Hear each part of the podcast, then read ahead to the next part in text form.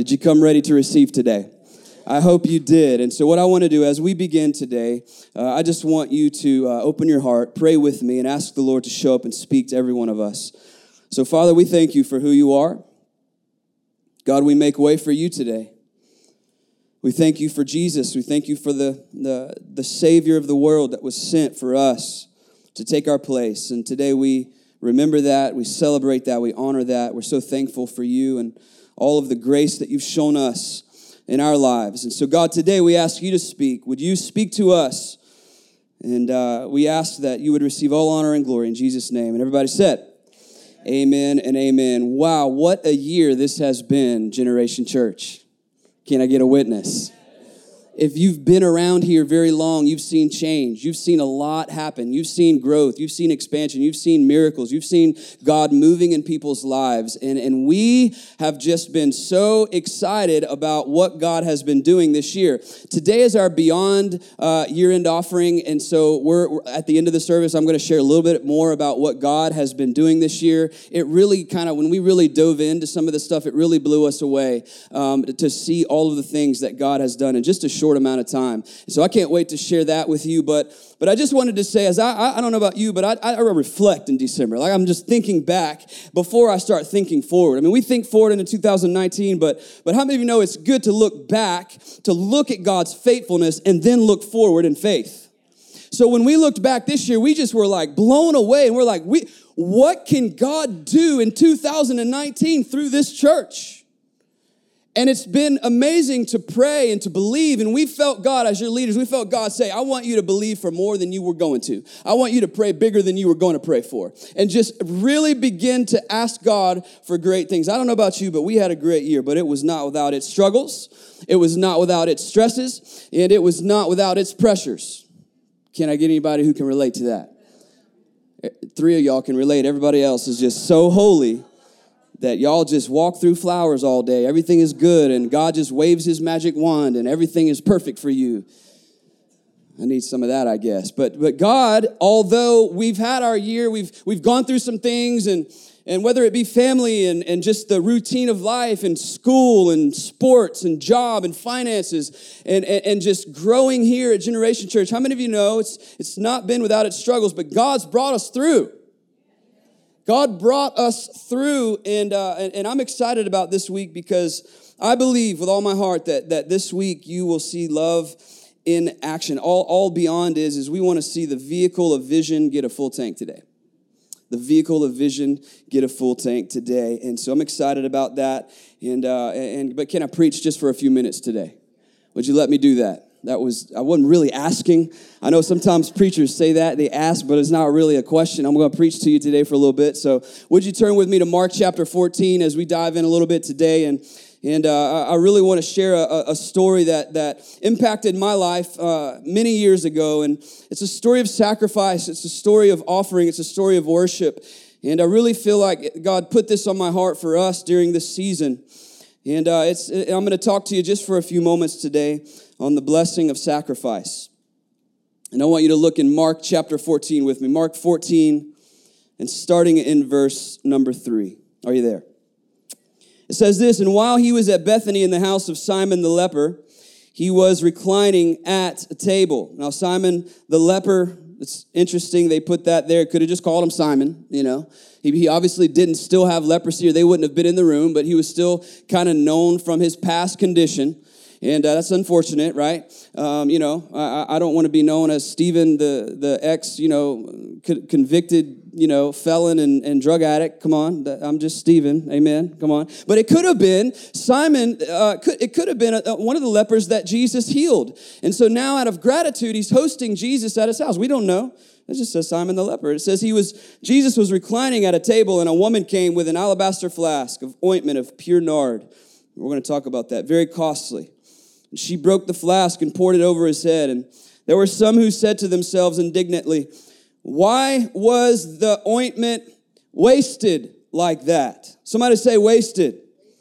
Why was this wasted? For this ointment could have been sold for more than three hundred denarii and given to the poor, and three hundred denarii It's about a year's wage. This was very, very costly oil. This was not, you know, just some some little Dracarnar from, you know, whatever cologne y'all used to wear in high school or whatever. Uh, and it says, it says they scolded her, but Jesus, y'all don't know about that. But Jesus said, "Leave her alone. Why do you trouble her? She has done a beautiful thing to me." We're going to talk about that word. "For you always have the poor with you, and, and whenever you want, you can do good for them, but you will not always have me. She has done what she could, and she has anointed my body beforehand for burial. And truly I say to you, wherever the gospel is proclaimed in the whole world, what she has done will be told in memory of her." That is an amazing statement right there. The sacrifice that this woman made was so valuable to Jesus that he's, he rebukes them, those who called it a waste, and he says, no, no, no, it was not waste. It was so valuable, as a matter of fact, that wherever the gospel is proclaimed, in all generations, what she's done today is going to be told. In two thousand eighteen, at Generation Church, what this woman has just done is going to be spoken about. So I want to dive in today and find out why this sacrifice of this woman would cause such a dramatic response from Jesus. We're talking about the blessing of sacrifice. I know that word is not, those two words are not used very much together. As Americans, we don't like sacrifice, do we? Because sacrifice means giving up something. You want to talk about somebody who does not like sacrifice, that's my children, all right? I'm talking about, I, this is my toy, this is my thing, this is my iPad, this is my, this is my, my, my, my. I'm not sacrificing for nothing and nobody. That's just what I have to deal with. Y'all pray for me, okay? We don't like sacrifice. And I, I was thinking about that this week and just the, the, the meaning of this and really feeling like God put this on my heart to share with you. And I, I, I was just looking up the word sacrifice, and, and the word actually means a loss. So right off the bat, we're like, uh-uh, I don't like it. A loss or something you give up for the sake of a better cause. So sacrifice is a loss or something you willfully give up for the sake or to serve a greater cause. If there's somebody who understands sacrifice, it's parents. Come on now. Where are my parents at? Some of you guys don't know this, but our youth pastors, Nathan and Amy, may be watching right now. They're not here, and there's a good reason why they're not here, because they just had their first child, their first baby girl. And I want to tell you, this baby girl, her name is Eva Shalom Free. Come on, there's destiny on that name. I don't know. I just feel like she's going to, you know, she's going to do something. But I was thinking about that as it relates to sacrifice. You know, Nathan and Amy, they're early to mid-thirties, their first child, and they've been married for a while. How many of you know you have your ways and you have the things that you enjoy? You have things you like to do on the weekends and Saturday morning. You like to sleep in because you've worked hard. How many of you know that baby comes along and all of a sudden things change a little bit and you don't even get a vote on it? Like, they didn't ask you. There was no, like, family poll, like, hey, we're going to sleep in today, or do y'all want to just get up at six a.m.? There was no vote on that. The baby comes, and it's immediate sacrifice. You get up. That, that mom gets up in the middle of the night, and I, I've already gone over and been able to hold baby Eva, and, and they were telling me the night before, they're like, man, it was just like every two hours, just up and up and up. You know what, though? They weren't complaining. They weren't complaining about having to get up at two a.m. Now, pre-Eva, oh, they're going to complain. You know what I'm talking about. But as parents, we understand sacrifice, don't we? We understand that what I'm doing in this moment is serving something greater. Oh, I don't see it played out yet. Oh, I don't see the fulfillment of it yet. But I know I'm sowing good seed that's going to bear fruit that I don't even see yet. And so I'm willing, I'm willing to give up something for something greater. This is the meaning of sacrifice, and we know it all too well. Sacrifice comes in all shapes and sizes, doesn't it? We think of the story of Christmas. We think of what Jesus did, and the Bible says in John three sixteen that for God so loved the world that he, that he sacrificed, that he gave his only son so that, y'all pray for me. I got losing my voice, and I don't preach quietly, so I need my voice today. so, so that And anytime, I always tell you guys, anytime you see a so that in the Bible, circle it. It's about to tell you something. So that those who believe in him should not perish, but what? Have eternal life. Do you see the two, the two things here that are going on in this verse? We see the sacrifice. God so loved the world that the sacrifice was put on the table. Why? So that those who believe, you and I who believe in him, would not have to perish but have eternal life. That's sacrifice. This is sacrifice. It's interesting that Jesus said, wherever the gospel is proclaimed, what she has done will be shared. Even at Generation Church in two thousand eighteen. So I want to talk about it, church. I want to talk about it on this Beyond Sunday as we celebrate all of the things that God has done here, all of the lives that have been changed. I can't wait to share some stories with you and some things that God has been up to. And it's great, and, and it's encouraging to us. And, and it has not come without its trials and its sacrifices. And I want us to kind of glean and pull from this story today to see if we can be encouraged by the faith and the obedience of this woman's gift to Jesus. And so I want you to look. I'm going to give you three truths today as it relates to the blessing of sacrifice. Are you ready? Here's the first one, if you're a note taker. Truth number one, every blessing has a backstory. Every blessing has a backstory. I want you to look at verse three with me. It says this, and while he was at Bethany in the house of Simon the leper, and he was reclining at the table, a woman came. A woman. It's not, it's not revealed to us who this woman is. It's not revealed to us. But what we know is that, that, that this story, if we see in all of the Gospels, Matthew, Mark, Luke, and John, this story is, is, is, is told there too. And, and, and there's some debate about whether they're the same story. And so I'm just going to share that with you because if you're a theologian, you're, you're going to say, wait a minute, the, the one in Luke may not be the same. And I know that, but let's just, let's just look at the two sides for a second. In Mark, it says a woman. In Luke, it says a sinner. A woman who was a sinner. And in John, it actually says Mary Magdalene, the sister of Lazarus. And so we're not really sure. Is Luke a different story? Here's the point. It doesn't really matter because both women had a backstory to their blessing. I'm going to share that with you. I'm going to share it because, because her, her honor, whether it was whether it was the sinner, and, and some people say the woman in Luke who says, here was the sinner who busted up in a meeting she was not invited to. And the people there said, I can't believe that Jesus would even communicate with her if he knew who she was and what she had done. Jesus rebuked them. If it was this woman, many people say it could have been the woman who, the prostitute who uh, Jesus actually saved and, and drawing in the sand. And here she is, and her history and her, her, her honor is flowing from her history. Every blessing has a backstory, doesn't it? Maybe it was, maybe it was Mary, the sister of Lazarus. What, what, what do we know about her? Well, Mary, we, we, she was constantly found at the feet of Jesus. She was constantly found just surrendering to Jesus. And no doubt, not only that, but she was an eyewitness to the, one of the greatest miracles in the raising of her brother Lazarus. She had a history with Jesus. And if it was her, this, this present blessing, oh, it had a backstory. I wonder how many of us today have a, a backstory to our praise. I wonder how many of us are praising today as a response to some things that God has done in the past. Maybe it's just me, but I, I've there, there's been times in my life when I... I said, you know, there's no way that, that, that I can ever come out of this situation. And God shows himself faithful once again. God shows himself faithful over and over and over. And so here I am today, December the ninth. Two th- y'all, help me out. Sorry, I got a broke arm too, so I'm all struggling. I've preached before with one hundred three fever. So the devil ain't holding me back today. I'm going to get this word out. Broke arm, whatever goes on, God's got a word today. Amen.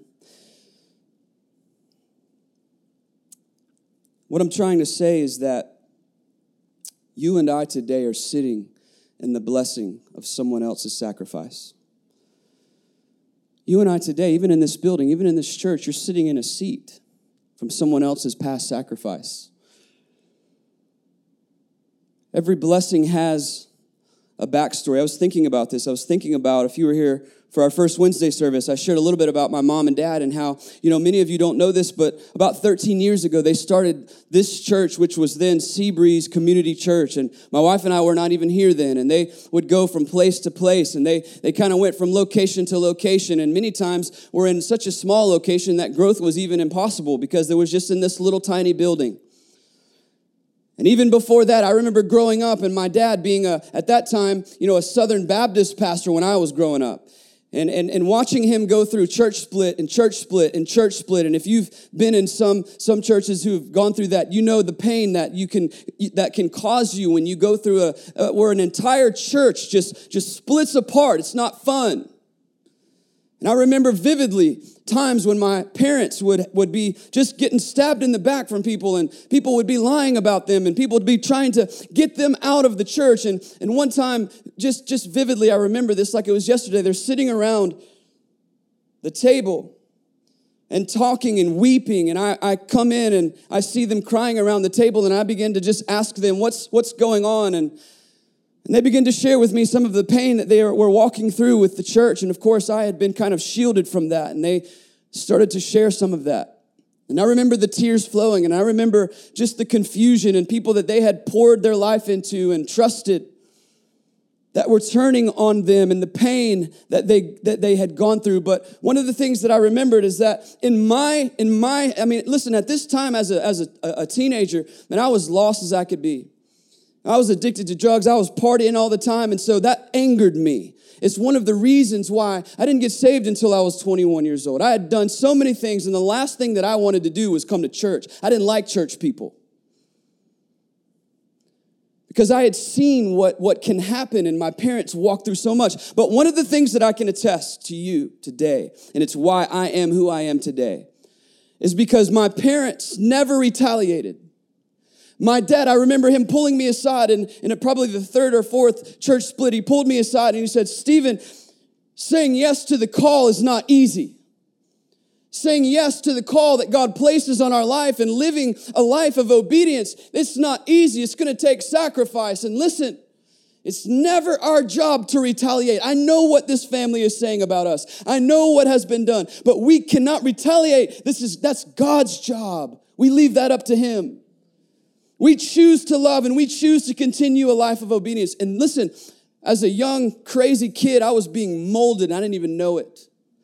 The faithfulness of my parents, just year in and year out. And then they start this church, well, because of, of a church that they had been, you know, kind of voted out of again. And they said, we're just done. We just want to, we just want to be around people who love Jesus. Like, we don't want all the other stuff. That's the history this church was birthed in.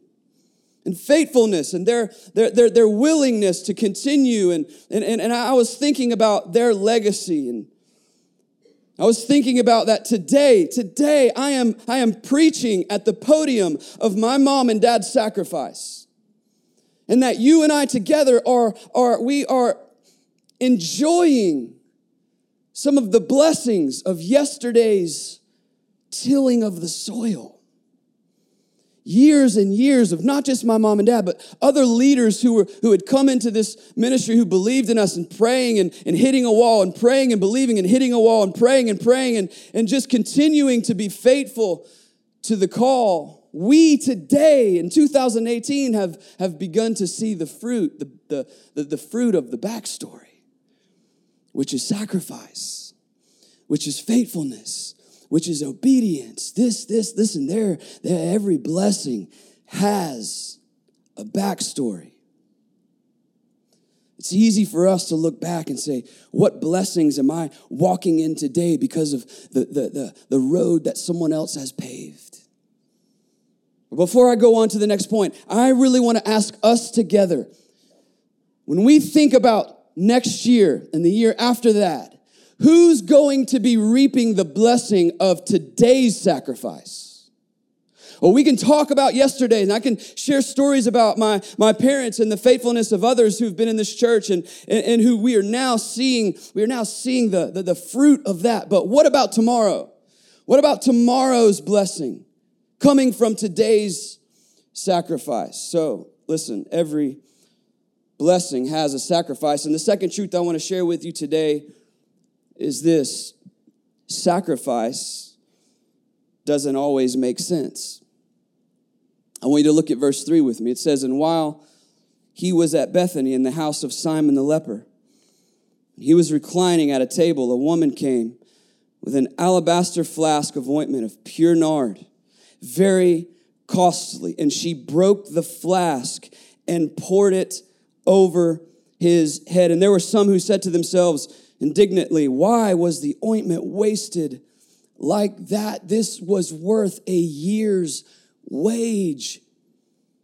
I don't know if you do this, but when I read the Bible, I put myself in the story and I imagine that I'm sitting at the table and I'm listening to Jesus, and here comes this woman, and she begins to break the bottle open and begins to pour it over Jesus. Now, you got to understand, customary, it was custom for the host, as the guest would come in, to, to put a couple of drops of oil on their head and their feet. She went well beyond that, and she broke the flask and began to pour it over Jesus. I don't know about you, but if I was there, I would have been like, whoa! What is happening right now? And then the, the smell of the pure nard comes up, and you're thinking to yourself, this is crazy. This, this, this is, this is too much. What are you doing? This is costly. This is, this could have been used somewhere else.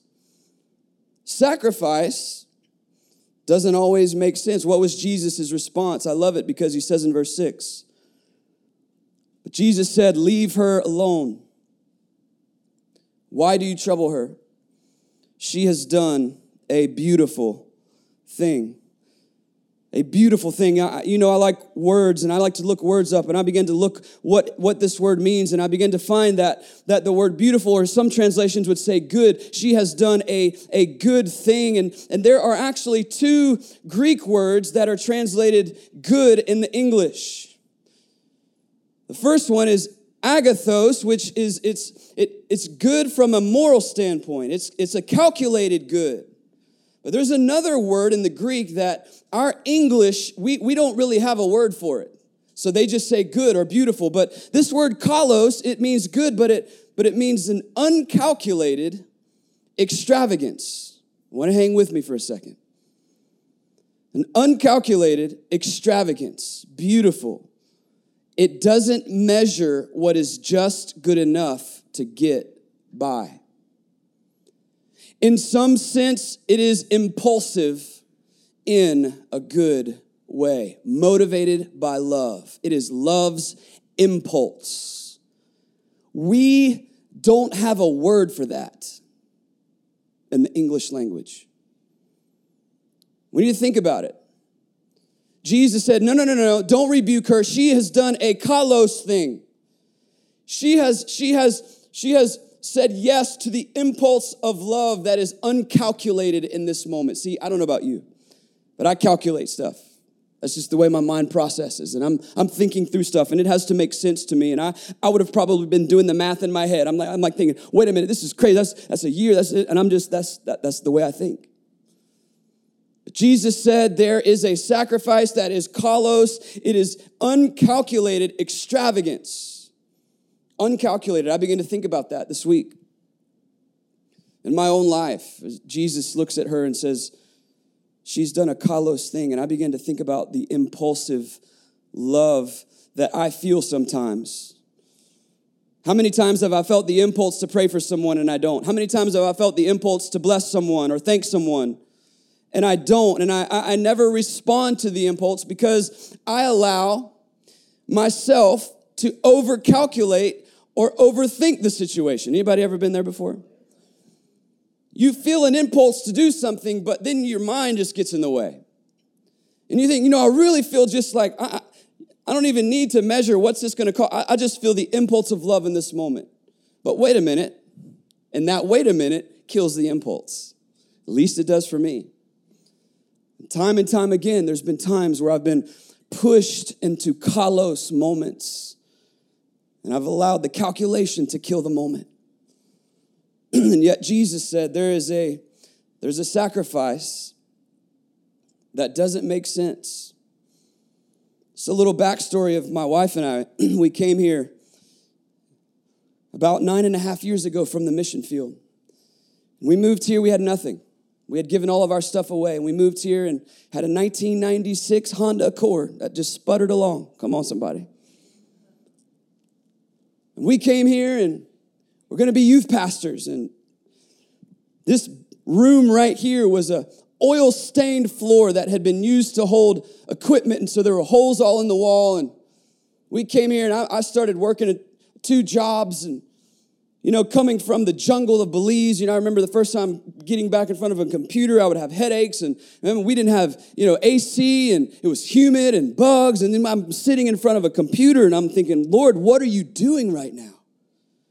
And then I would spend my night, many times I would get off of work, and I would, I would go home and eat some food, and then I would come down here and try my best on a Tuesday night to get a word for these three or four teenagers who would come the next night who probably didn't even want to be there. And I would cry out to the Lord, and I would pray to the Lord, and we were faithful. We were faithful year in and year out. And years would go by, and the frustration sometimes that we would feel, the frustrations that we would feel, you know, just with different things and, and feeling like we would keep hitting a wall in our personal lives and, and certain things that were going on, and years would go by, and we, a couple of times we would get these, a couple of offers of people that say, hey, we, we want you to come here to our church or to this ministry, and we have a we have an offer for you. And if I was to calculate it, it made sense. Come on. It made sense. I'm like, wait a minute. So working two jobs, sputtering ninety-six Honda Accord, barely paying. There were days that we we didn't even know how our bills got paid. We looked at the we looked at our budget and we says I don't we, we said I don't even this doesn't even make sense. I'm just not going to question it. We just the bills got paid. And here we had some offers come to our table, and to me they made sense. Unfortunately, before I could even get out of my mouth, I'll pray about it and get back to you, the Lord said, "Uh-uh." And I said, "I'm sorry. We can't do that." God would over and over, he would he would stir my heart, and, and I would be frustrated, and I would come before my mom and dad, and I would say, there was times where I would say, I'm done, I can't do this anymore. I just can't do this anymore. This doesn't make sense to me. I'm tired, I'm struck, I mean, eight years of youth ministry. Come on, if y'all don't know about that, it is not the easiest ministry. Pouring into teenagers week in and week out. We were going into these neighborhoods, and we were we were filling up buses full of, you know, kids whose parents didn't want to go to church. So naturally, you bring them in. They're not listening to me. They're there for the pizza and the girls. And I'm just being real with you. And I'm pouring my heart out to them. We just kind of struggling our way through and trying to be faithful. It didn't make sense to me. It didn't make sense to stay, but we knew, we knew that God called us to stay because God kept saying, trust me, I'm doing something, trust me, I'm doing something. And many times, you know, faith responds when, when, when reason tries to doubt. Even in our own personal giving, it was like, man, how, how can we be obedient here? But we just were like, we got to be faithful. I don't know if you've been there, but you know, when you have a lot, it's a little easier, but we don't have much. You don't know, you know, can I pay this bill? And we're trying to be faithful to the call of God on our life, on every standpoint of our life. It didn't make sense. Even now with my wife this week sitting down and saying, God, you know, I said, babe, let's just looking at the vision of two thousand nineteen and knowing what God could accomplish and looking at all the things that he's already done this year. And we began to pray and say, what, what, what are we, what are we going to give to this? What what are we going to sow into the soil here? And, you know, trying to reason a number. But the number God gave to us was like, that doesn't make sense. And, and so sometimes the, the sacrifice doesn't always make sense. We've we've had three couples move across the country to be a part of Generation Church just within the last year. Just within the last year. Jesse and Maria moved their whole family to be a part of this ministry. Andrew and Marissa, my, my brother, and moved across the country to be a part of this ministry. Amy and Nathan moved from Washington State. You don't get much farther than that in the United States. loaded up a U-Haul a year ago. Said, we don't understand it. But God spoke to us and said, we want to be a part of the vision. We want to be a part of what's happening. Just think of Jesse and Maria having never lived anywhere else, being with family, a, a comfortable life and friends, and just, just hearing a call and being willing to say, you know, this doesn't add up. I know Jesse enough to know he calculated many times. He did the math. He did that. But wait, wait, wait, you're telling me to take a pay cut to move across the country? That doesn't make sense. Sometimes sacrifice doesn't make sense, does it? Sometimes sacrifice doesn't make sense, but I'm telling you this, church, it's always worth it. It's always worth it. Whatever God lays on your heart, not just financial, I just mean it, your life to be a sacrifice before the Lord. It's worth it. You know, as a pastor and fifteen years of walking with the Lord, I've been to many bedsides, held many hands in hospital rooms. And I was thinking about this. I've never once Never once been standing by a bed and holding someone's hand, and they look me in the eye and they say, Pastor, reflecting now on all these years, I wish I would have sacrificed less for the Lord. Never heard that. Holding someone's hand, never heard anyone say, you know, I wish I would have done a little less for the Lord and more for myself. Never heard that. But you know, I heard over and over, you know, Pastor Stephen, now that this this perspective has has hit me and I'm I'm laying here and my days may be very few, I, I look back, and if I could do it again, I'll just say this to you. I would have given everything for the kingdom of God. God is so good, and I can't wait to be with him, but, but I see where I missed it.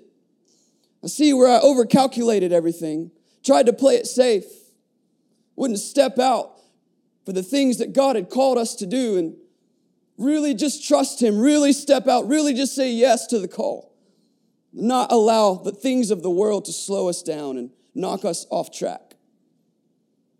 How many of you know sacrifice doesn't always make sense? Well, my last point today is this.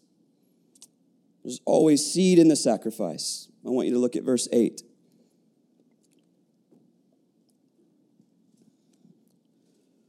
Verse eight says this, she has done what she could.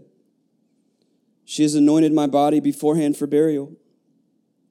And truly I say to you, who, wherever the gospel is proclaimed in the whole world, what she has done will be told in memory of her.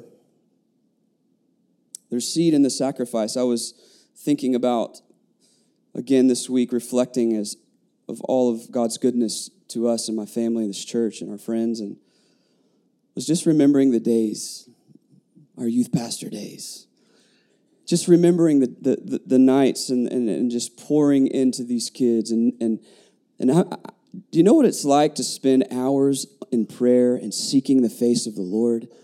And I mean, you feel like you've just got a good word and you're just ready to love those kids.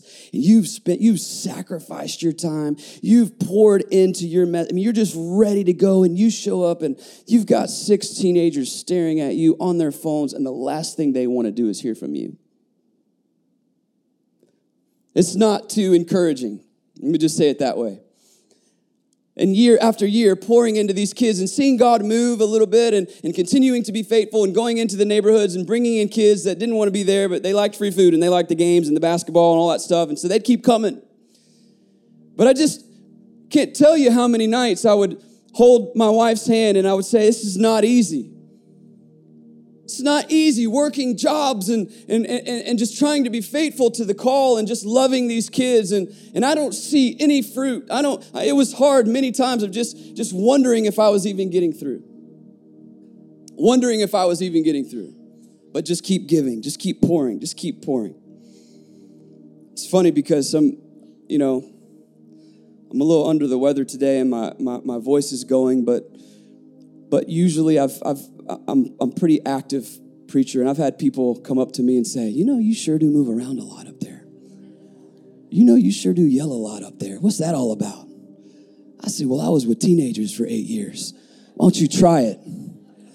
And you tell me if you can stand up there monotone and stay in one place and you can reach them teenagers. Man, I'm telling you, I was there with times I'm down here and I'm talking to them. And I'm, I'm looking them in the face and I'm, I'm up on the speakers and just getting their attention and whatever I could do. And they eye contact. And I'm like, yes, at least eye contact. So you want to know why I am who I am the way that. Why I'm the way I am today is just because of that, and you get the spillover of that. So if I'm loud and I yell, just deal with it. I was molded in the fire of youth ministry. And it's a hot fire, guys. It's a hot fire. But it's not an easy one. Ministry and just, just life, and, and, and not even in ministry, but just saying yes to Jesus. Obedience. There's a little pressing. There's a little, there's times where you're like, did I make the right, should, I don't even know if we should be here. And, and I've shared with you that, that just times where I call my dad and say, I'm out, I'm done. I don't want anything to do with this. I, we're, I don't, we're moving somewhere, but it's not, it's, we're just out. Just stressed. These kids don't, they don't, they don't care about anything I have to say anyway. And years would go by. I'd go before the Lord. I'd say, God, can you send me somewhere else? And he'd say, no. Trust me. I say, well, I've been trusting you. You got a plan B? So I'm not liking plan A. First five or six years that we lived here, struggling to even have really, really close friends and just, you know, we had some great people in our church, but there was just, you know, our, our own personal things of just like, God, what are you doing? Like we, we there's just this bubbling inside of us, and Wednesday night, man, it's just like punching a wall sometimes. I was thinking about seed in the sacrifice, and I was thinking because recently one of our teenagers who came through our youth group, her name is Miranda, some of you know her, she came to our group and she was about twelve years old, and she just, just graduated and went off to college. And, um, just about a month ago, she messaged me, and I, taking the liberty to read her text message to you. I didn't even get permission, but that's okay if you're watching. She watches sometimes from, from college, but I just want to share this with you. She sent this to me. She said,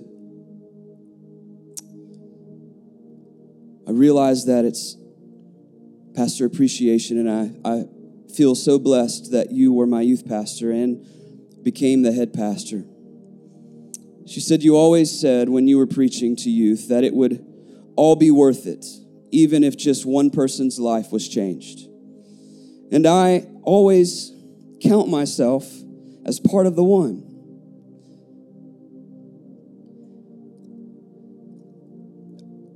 I don't think I would be who I am and have the faith that I have if it wasn't for your teaching.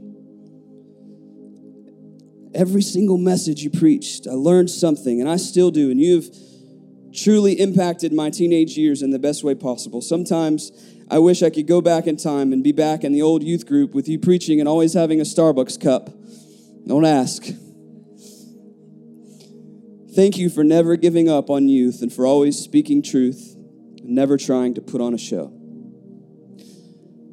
And there was some seed in the sacrifice, is what I'm trying to tell you, church, that we don't always see it. We don't always understand it. But it's always worth it. And I I was talking with our, our B group, our small group leaders, just this week. And um, just wanted, just got together for, for dinner and wanted to, them to share stories of this past semester's groups, and was so encouraged. But how many of you know that it's not easy to lead a group every week? See, some of us, you know, it's a struggle to even make a group. But leading a group, you, your house has got to be prepared. You got to be ready. And there are, and I told them, I said, there's days, because we had our own group, and there were days where, I'll just be honest with you, be, you know, three p.m. and I knew we had group, and I didn't even, I didn't want to have it. I just, I just want to go home and have a normal night. I'm sorry, I'm not spiritual right now. Just tired. And it was a sacrifice sometimes. But to sit there and hear the testimonies from group after group after group of lives that were being changed. And, and I shared, and they shared the same thing with me. They said, Pastor Stephen, I, I, it was the same for me. There were nights where I'm just like, man, I don't even want to, I don't even want to go to the group, much less host it. But I never said that once the group was over. I was always thankful. God always moved. God always encouraged me. I was always so glad that I made the decision to say yes, the sacrifice. Miracles were happening and testimonies, and God's goodness just week after week was so encouraging, so encouraging to me. And I say all of this to say that there is seed in the sacrifice, church. God is calling us to new heights. It's going to take all of us together.